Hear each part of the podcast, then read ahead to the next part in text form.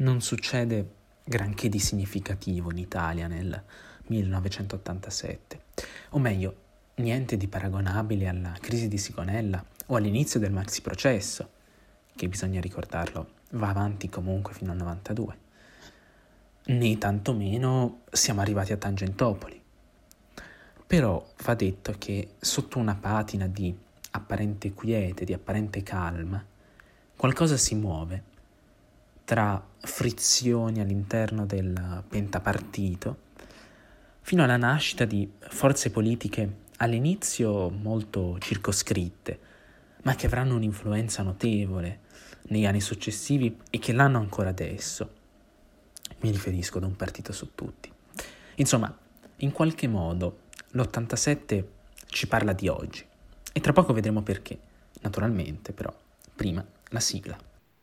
Patria, a cura di Matteo Cirillo.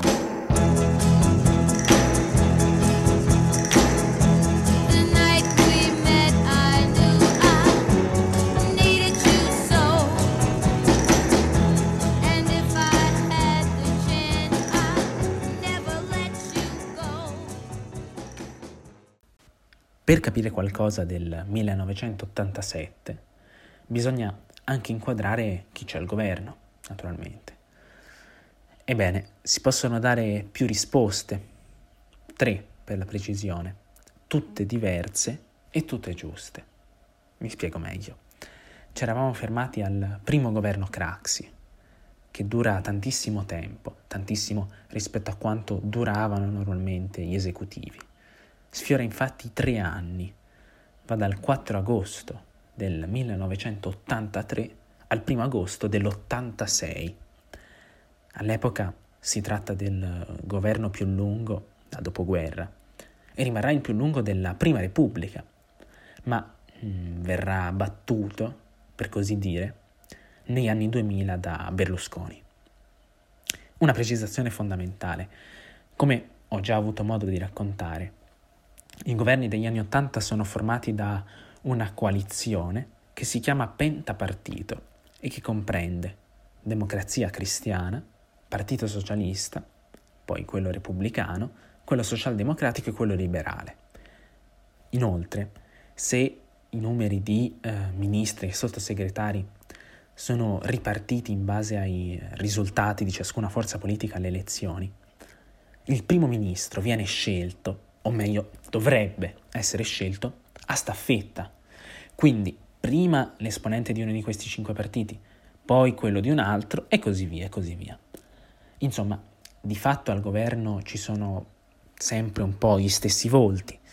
Eppure, crisi interne non garantiscono quasi mai una stabilità, eccezion fatta proprio per il primo governo Craxi, che si dimette nell'agosto dell'86. Per far spazio ad un nuovo governo Craxi, con la stessa maggioranza e per la gran parte con gli stessi ministri e sottosegretari. Questo esecutivo si dimette dopo meno di un anno, siamo oramai nell'anno che ci interessa, nell'aprile dell'87, e perché c'è un po' di tensione fra Craxi e il democristiano De Mita, e allora subentra Fanfani, sempre della DC, che ricopre per la 6ª volta la carica di Presidente del Consiglio. In questo esecutivo tutti i ministri e i sottosegretari sono della DC, o al limite sono tecnici, quindi è ovviamente destinato a fallire, ma fallisce, possiamo dire, con stile. Infatti alla Camera non ottiene la fiducia, perché in molti votano contro, comunisti e missini su tutti. Ma i democristiani no, loro si astengono.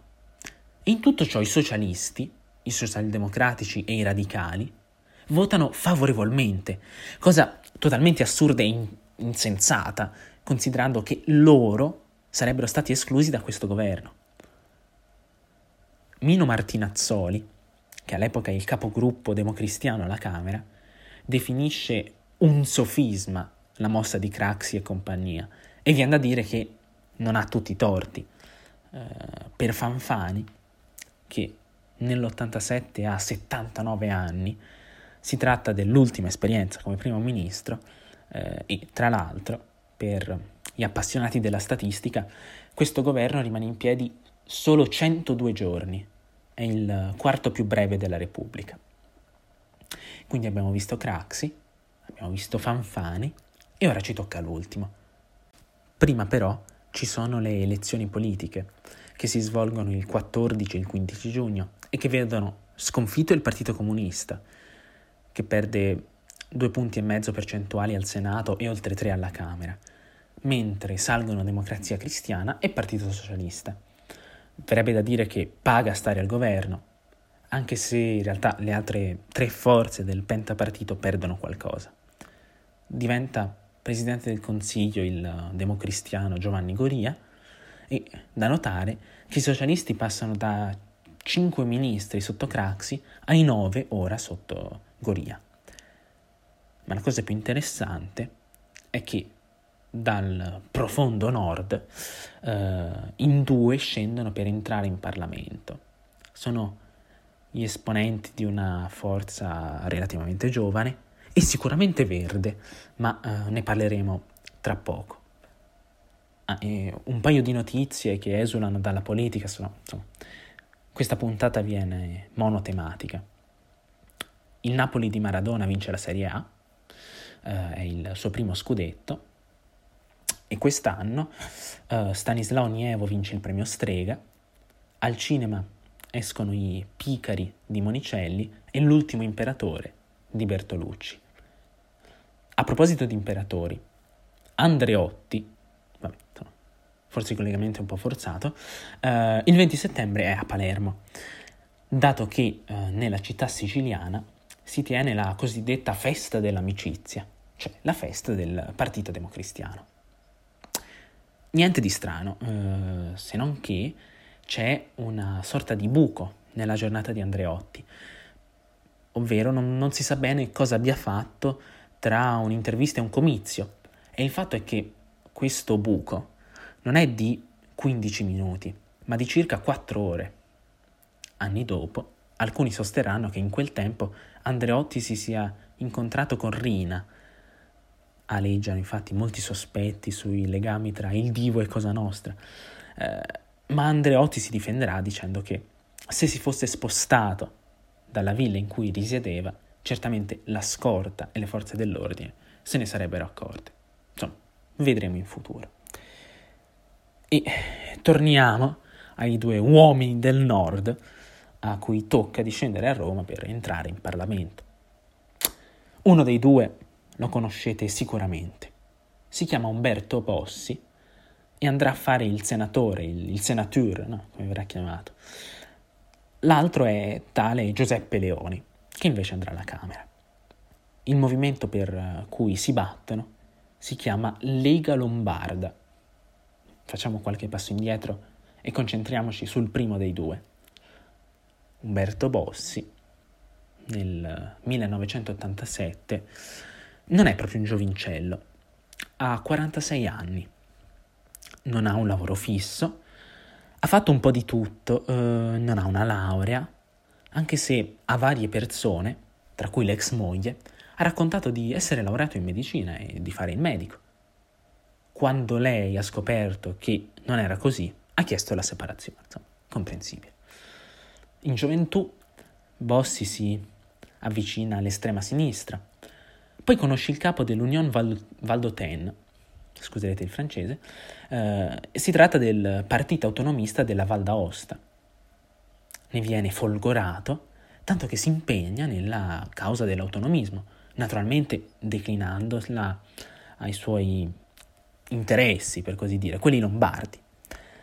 E per questo nel 1984 fonda la Lega Lombarda, nome che naturalmente rimanda ad un'altra Lega Lombarda, quella fondata nella seconda metà del XII secolo, da quei comuni che volevano emanciparsi dal potere imperiale, l'autonomia, ecco. Ed è da questo periodo storico che prima la Lega Lombarda e poi la Lega Nord trarranno gli aspetti più folcloristici, tra cui i raduni a Pontida, in memoria di quel giuramento che, secondo la tradizione, fecero alcuni comuni del nord Italia, cioè quello di combattere contro il Barbarossa, l'imperatore, oppure l'immagine del guerriero di Legnano, statua che raffigura un combattente lombardo nella celebre battaglia contro l'imperatore, sempre, e che campeggia sullo stemma del partito. Insomma, un po' di autonomia, un po' di folklore, poi un po' di federalismo e camicie verdi. Insomma, comincia così, in sordina, la storia della Lega Lombarda prima e della Lega Nord poi. Un partito rivoluzionario quando minoritario, ma assolutamente inconsistente quando al governo. Nell'87 prende meno di mezzo punto percentuale, alle elezioni politiche successive supererà l'8%. Per capire come questo sia potuto accadere, non perdetevi le prossime puntate. Avete appena ascoltato Patria, a cura di Matteo Cirillo. Al prossimo episodio, sempre qui sul Micapod.